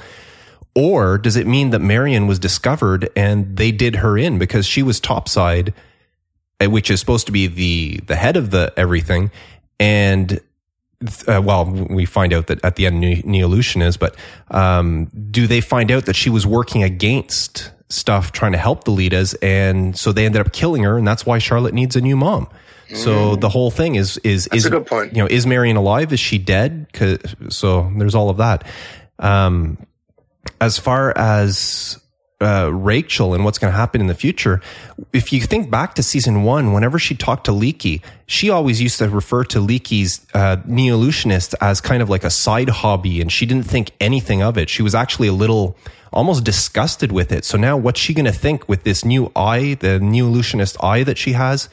Is she going to like rebel against her mom and this whole thing? Or is she going to f- say oh mom what long lost mom i lost my dad i'm not going to lose my mom and I'll- she'll side with her?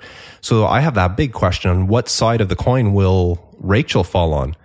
Now as far as hating rachel or, or liking rachel I, n- neither or for me but the one thing that i keep saying and i've mentioned it many times on my podcast is everybody seems to hate rachel so much but if you actually look at it helena who we love has actually done more against the uh, against the clones and all that than Rachel ever has. Rachel keeps threatening that she was going to do it, but Helena actually has. She's killed a whole bunch. We saw her kill Katja.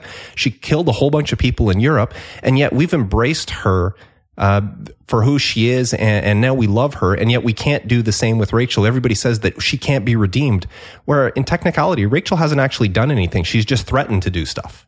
So. Uh, I- But Rachel has Stop also ruining shown the no story with my regret for it. logic, with your logic. I know she's shown that she she can be like that, but it's just I, I like to throw that out there to say like how much we've embraced Helena. Like at the beginning of season one, Helena, like everybody was like, "Oh my god, Helena, she's out to kill everybody," and then all of a sudden we grew to love her. Is there a possibility that something happens with Rachel that we might grow to love Rachel? no. It's But- a, it's there. Helena was brainwashed by an Yep. organization and was not acting of her own will, and Rachel is acting on her own. Rachel's the only one at the beginning of the story who is self-aware Yeah. At least that's my And was- differential. and was and was raised self-aware. And well, isn't that a form of brainwashing as well? Like she Oh, was absolutely. brought in up in dyad to A little, yeah. So when you look at the whole thing, when she I still realizes hate that her her- with the passion of a fiery sun. But when she Well, finds but- out that her mom is actually part of the Neolution that she hates and that they're running the whole thing, there's that small gleam that she could be redeemed. I'm, I'm just going to play devil's advocate for this You one. can. I still hate her. Fair enough. Uh, again, I hate her with the passion of a fiery thousand of a thousand fiery suns. Rachel. Um, I wasn't surprised that her mother was still alive, although I never theorized that her mother was still alive. So I give you kudos for that, uh, Kris. That was amazing that you called it. Thank you. Um, uh, that she gets Charlotte.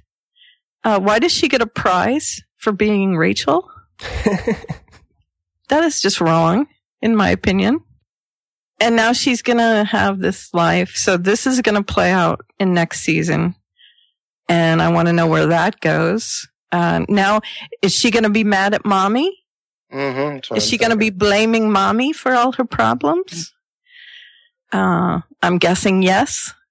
Mm-hmm. Uh, she's not going to forgive her very easily. Mm-hmm. Uh, you abandoned me. You know, she did the same thing with her father, but now it's going to be even more so. So there's that. Uh, yeah, things are going to be bad next season. And, uh, I have never felt sorry for anything that happens to her. She brought it all on herself. I am sorry. I have never had an inkling of sorriness for her. When she stood there and watched Sarah beg to see Kira, no, absolutely not. I have no sorriness at all in my heart for her. She's- she is the worst. She is simply the worst. Karen, Press wish- on her wish you- eyeball. all you want. yeah, I wish I'd say whatever what what is on my yeah, I wish you weren't so gray. You know? I know, wish you I really know. pick a side. I'm black and white on her. oh, I totally understand and totally get it. It, Yeah. it definitely stirs the, the fandom. Yeah, I think she's the only character that I feel that way about on the show. Well, we couldn't finish talking about season three with the, without touching, maybe for just a moment or so, on this small little topic who shot Delphine. Now, as someone who listens to several of your podcasts, I've heard some brilliant ideas, both from you folks as the podcasters and from your listeners. So this could be its own two hour podcast, but we, we certainly have to give the listeners some thoughts on this one, uh, to finish out some season three topics before we touch on ideas for season four. So, Mark, why don't you kick us off there? Well, I- I'm I know what the obvious and what so many people are saying is that it must be Shay, but I actually that was my first thought after watching the episode. I thought it has to be Shay and Delphine when she says what's going to happen to her was talking about Cosima, but actually during my podcast, one of my listeners said something, and it kind of twisted my my thinking because I don't want it to be Shay. I want Shay to be good, so I didn't want to see that. And what I'm thinking is it, it was the nurse that was in whenever Delphine goes in and discovers that it is um, Krystal instead of Rachel on the table, and the nurse comes in to help, and Delphine turns around and tells the nurse to like get out of here and don't tell Dr. Nealon. Well, Dr. Nealon would have probably surrounded himself with people he can trust, which means the nurse is probably a Neolutionist as well. And if that's the case, then it, it makes sense that since Delphine killed Nealon, this nurse for, as payback, and Nealon did say that uh, you're going to die before before tonight or by tonight or whatever. And I think that he might have got word to that nurse, and she's the one that confronted Delphine in the parking garage. And when Delphine said, "What's going to happen to her?" she was actually referring to Krystal because the she's still in Dyad uh, under their care, and Delphine's the only one that knows what's happened. And if Del- with Delphine gone, who knows what Dyad's going to do with Krystal? So I, I just like that theory because I really don't want it to be Shay, which is the popular consent, at least uh, amongst my listeners, it was. So that's my two cents. It could be a lot of people. Um, I think her is not Cosima also. Uh, but I think it could be Marion. And her could be referring to many people. Marion has a lot of reasons to, to off Delphine. Get rid of her. Mostly because, you know, she was, I think she might have been using her as a puppet. And once things went off the rails, she figured she wasn't useful anymore. And, uh, you know, she came back and shot her. And apparently, since the actress, uh, wasn't on this season, they shot it the way they shot it. Uh, and her could mean Charlotte. Her could mean, uh, Rachel's mother. Her could mean Rachel. Her could mean Krystal. Her could mean all sorts of things. And her could also mean Cosima. So I think it might be Marion Bo- Bowles. You know, there's all kinds of people it could be though. I mean, Mhm. it could be Cal. It could be Angie. that's why it's so much fun. yeah, exactly. Let's hope it's not Angie. I don't ever want to see her again. Please, thank you. Yeah. I did not like her. She's the worst. I want to again disagree about Angie, but that's another topic. Here, okay, well, I I think we got messages from one or two listeners at least saying that apparently John and or Graeme confirmed that her did refer to Cosima, but those guys lie sometimes during the hiatus. So, They do. Mhm, they do. you know, Mhm. take everything they say with a grain of salt. But um, I have also been hearing a lot of people think that it's Shay. I don't think it is, and here is my reason why. when when Delphine turns around, it seems like she was kind of at least half expecting this, right? Mhm. She doesn't look that surprised to me. Mhm. Right. Like she maybe is a little bit surprised, but she doesn't look betrayed. I feel like if it was Shay, Delphine would look betrayed because Delphine had just decided to trust Shay Mm-hmm. about Cosima. So I just don't think from that reaction it could be Shay. But that's me. Uh, other than that, I have no clue who it could possibly be because there are just too many possibilities. Yeah, I don't. I mean, I think at first I said it was Shay because I was just angry, but like I, I don't. I honestly don't know. I just don't. I don't trust anybody. This show has made me not trust anybody. So, um, it it really it really could be anybody. I don't. It could be Ferdinand for all I know. I just It's Kira. she- it's Kira. She look. I was looking. I was like actually looking at her. I was like, is she looking down or is she looking like straight? It's ahead? Marci looking down? Coates. exactly. Um, but she did. She looked like she knew the person, and she wasn't surprised. Um, which narrows it down slightly, but not really at all. So, um, I do not know. I just know it, was, it wasn't Rachel. Well, that narrows it down. And it's no one at the dinner party. Right. Really, that's all we can say. Right. Yeah, the question of uh, my first thought was what's going to happen to her meant Cosima, uh, but you know it could and it could not. Uh, I think some possibilities could be Shay because of maybe some things she's found out about her, maybe that military background. Uh, maybe she has a connection to Castor somehow. Uh, you know, it could be that. Um, I'm also thinking it could be Krystal, being Krystal was, um, you know, taken away and she was, you know, put under wraps and, and Delphine found out that Krystal was at Dyad. She's the one that discovered that it was not Rachel under those bandages. It was actually Krystal because she says, Oh, you're the, the doctor from the salon. So I think she could be wondering what's going to happen to Krystal. Um, is another possibility, although I don't know if she's going to be thinking about that. Uh, and then Sarah is a is a is a long shot, I think, because Sarah is the only one who seems to be not affected by the Castor uh, uh, uh, gene screw up thing. So, uh, and as far as who shot her, I agree. She turned around, she put her bag down as if to expect uh, either some sort of confrontation or at least a long conversation. And she puts the bag down. She stops. She turns around. There's no shock in her face. Uh, it's almost like kind of a stone cold look or kind of a, okay, you know, kind of like a, a resolve. Okay. So what's going to happen to her? Uh, so I guess the real question is who's the her might be the thing that tips the hand. That's why they left it ambiguous. But my vote is, um, I'm going to go with Karen on this one. My vote's for Marion Bowles. I think that probably that she was killed, and that's why uh, they want to stick uh, Charlotte with Rachel because Charlotte was with Marion. But I'm I'm kind of thinking Marion's still alive, and I'm my vote is for Marion Bowles, and it could be that her is Charlotte. So And I'm thinking it was Sarah Stubbs. Never mind. It's a joke. In the greatest twist the show has ever had. That was awesome. Nice. good one.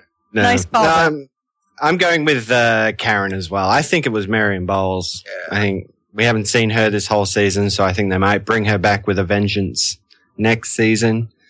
Um, I'm still thinking it could have been Shay.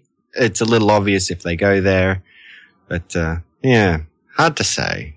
I'm just going to throw something out here, but what Kendall wasn't at the dinner party.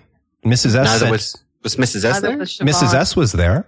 Kendall was not. Oh, Siobhan was there. Yeah, but uh, Kendall was not. And Mrs. S, when somebody questioned why she wasn't there, Mrs. S said, oh, she had some stuff to do or she had to rest up before the big trip. So they made a point of pointing out that she wasn't at the dinner party. And Wouldn't they have her under wraps pretty good though? you would think so, but who would be watching her? Ferdinand's not. Everybody that would be, unless you know- Mrs. S has some people though. yeah. Yeah, But- Benjamin. So who would- But don't if forget- it was, if it was Kendall, then who would the her be? It could be Sarah, could be Kira could be anybody. I don't know. Yeah, I just threw that in. No, out. it's it's an option, definitely. I mean, Yeah, that's a good. That's a good one. Yeah. she wasn't there. Maybe S sent Benjamin and Benjamin did it on behalf of Mrs. S. Could be. hmm I don't know. It's so much fun to speculate, isn't it? Yeah, that's true. Yes, and I'm sure this will not end the speculation for any of you on your shows No. Or any of you listening. So good, good thoughts though. Well, before we finish this call though, we want to give folks a chance to speculate a little bit about season four, maybe topic that you're most interested in or question that's on your mind or something there. And I'm sure many of you will be talking about this more in your podcast, but at least to kind of give us a look forward, uh, we'll give everybody a chance to uh, share a couple thoughts about potential for our next season. Uh, Karen, why don't you kick us off there? Sure. Um, I really just want to see more of Cal and, and Kira next season. Um, they've really hinted at the fact that Kira has some special abilities and I'm, you know, I'm not talking about superhero abilities, but she's, she is very, very intuitive and she can tell apart the clones even when they're impersonating each other. And I, I want to know more about her. Um, I'm thinking that they didn't show her a lot this season because she has grown up quite a bit.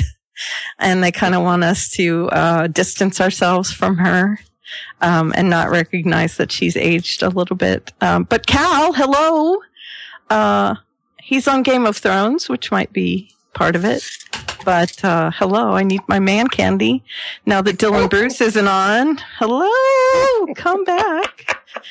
Uh, so I'm Jeez. sorry, but Kristian's not going to do it. No offense to him. He's lovely, but, um, But he twerks so well. Come on. he does. I like him. I really Yeah. do like him. I just, I need my man candy. I hear You're you. doing like baby Um.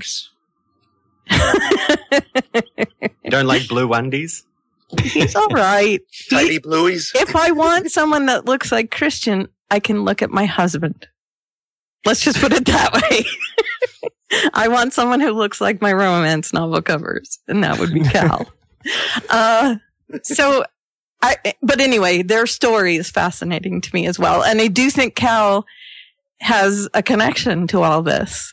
He's, it's been teased Yeah, about the bee, um, the technology that he developed with the bee pollination and all that and Kira. And so I just, I, I want more of that. And that storyline is, is a good storyline. Um, you know, the Rachel and all that. I'm like, "Ugh, less, less Rachel, uh, go away. so, and, and I want, I want them to integrate Alison more into the regular storyline. yeah, I like her with the clones. So, It would be nice if if they had Cal back. And you're talking about the storyline that they've that they've established that there's some sort of backstory there with his military ties. So then I'm wondering if maybe they're going to tie Shay's military background into Cal's military background because Shay also has lots of money apparently. brilliant. So maybe Nice. that's the connection. Did they work know, together? I don't know. That's what I want to know. So there's one of the things I want to know more about Shay, which I think is going to happen. Right? They've they've teased things there too. Kris, so- you're amazing. Thank you.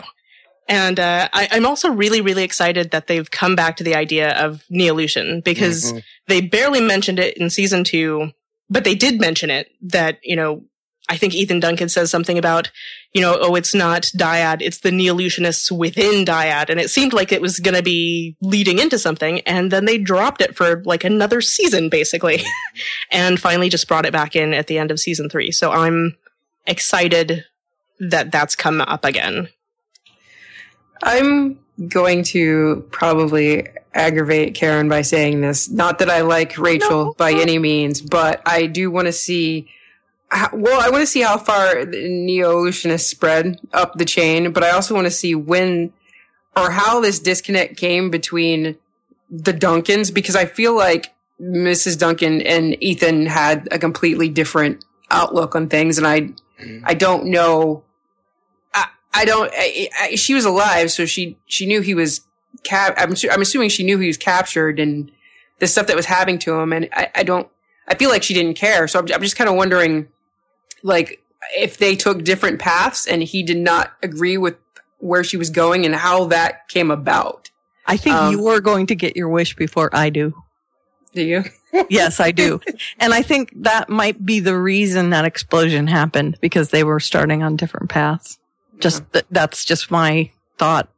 And my Cal thing is going to go by the wayside. I'm sorry. no, that's all right. But I mean, you remember also, uh, I think Ethan says something about how Dr. Leekie stole or took his Susan from him or something like that. Yes. So there's new meaning there too now. That's right. Mhm. Well, I too want to see what's going to happen between Rachel and her mom. I think that's going to be pretty explosive. And I think the fact that she finds out that her mom's hooked up with the Neolutionists, uh, I think that's going to give her some pause. And I want to see how that plays out. Not in the sense of feeling sorry for. I just want to see what the tension is going to be. And I want to see what that tension is going to result in. You know, will she turn her back on her mom? Will she go along with her all the way to the end, whatever the end game is here? and uh, how that's going to play out. I also want to see about Neolutionists. Uh, I think that we got some of it enough to whet our appetites in the first season, uh, hearing practically zero last season, and then at the end of this one, that oh we've been we've been controlling the whole thing out of all of you. So I'm excited to see how that's going to um, how that's going to play out. How they're going to make them the big bad now, coming back into focus uh, in the fourth season. And I guess uh, just to see, um, not one of my major points, but I like the character. I want to see what they're going to do with Krystal. You know, now that Delphine's been shot and Krystal was asking, why does all this weird stuff keep happening to me? You know, um, you know, what, what's she going to do? Is she going to join the clone club? I don't know. Sarah really didn't want her part of it. She just wanted Fee to go in there, do his thing and get out. Uh, but uh, just to see how she's doing. So that's what I'm looking forward to. I'd love to see her join Clone Club. hmm I think she would be cool. Yeah. I just realized that Neolution is Hydra. really, you just realized that now? Yes, I know. I don't know why. I'm slow.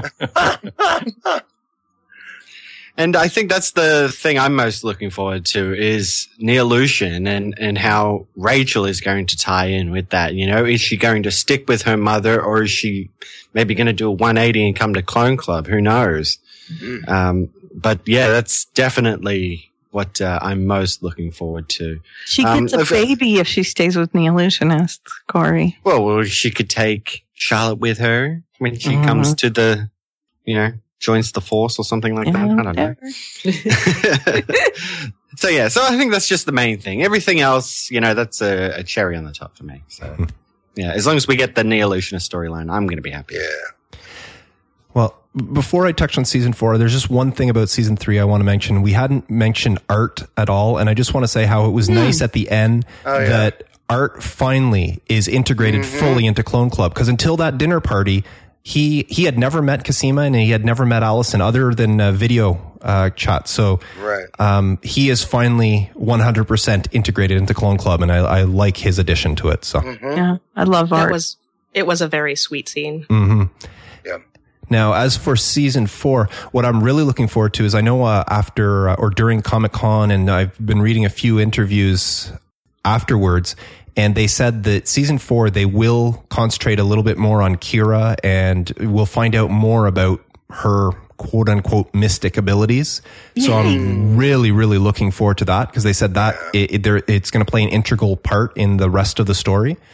So uh, that's going to come in season four. They also said for some reason that that Dr. Nealon's mouth worm is we will see it again in season four. We're going to find out more. We're going to find out what that thing is.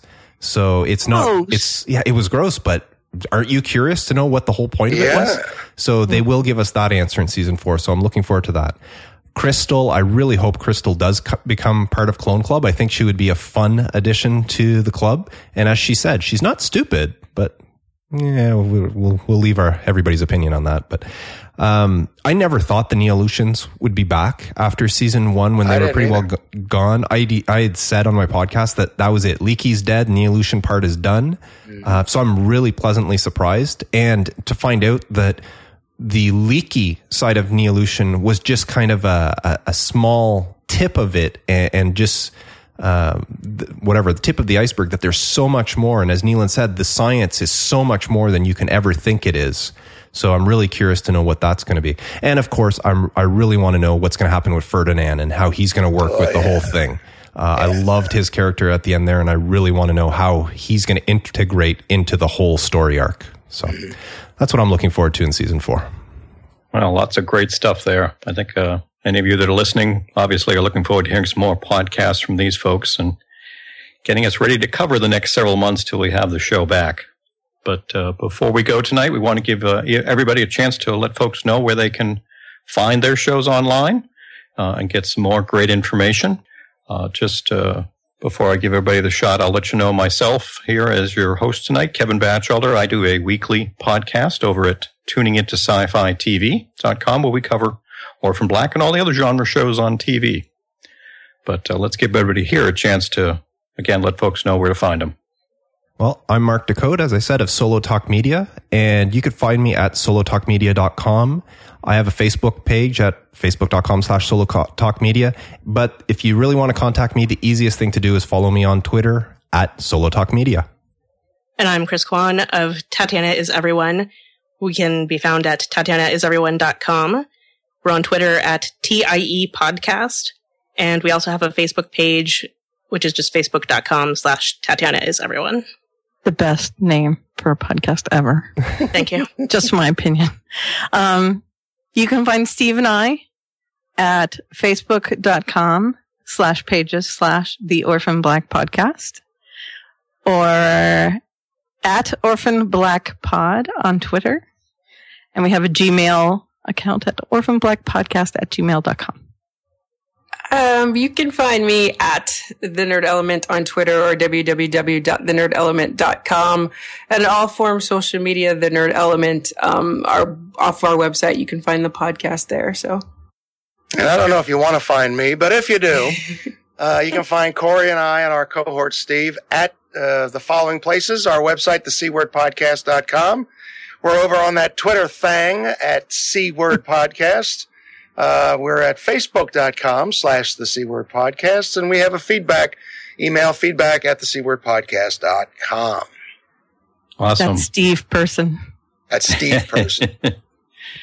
That's great, folks. So again, I'm sure the reason you're listening, you listen to at least one of these shows, and as you heard from tonight, you probably should be listening to more because we can't get enough good discussion on Orphan Black, can we? No, no we nope. can't. All right. There's just so much to talk about. All righty. On that note, folks, we'll wrap it up and thank you for listening. And we hope you all take care. Yeah. Take care. Bye, everybody. Bye. Oxtail and babka cake for everyone. you're, you're Austrian like bull. is babka cake is is good. Isn't there meat in that babka cake? No, it's no meat. It's, it's dessert. It's, it's good.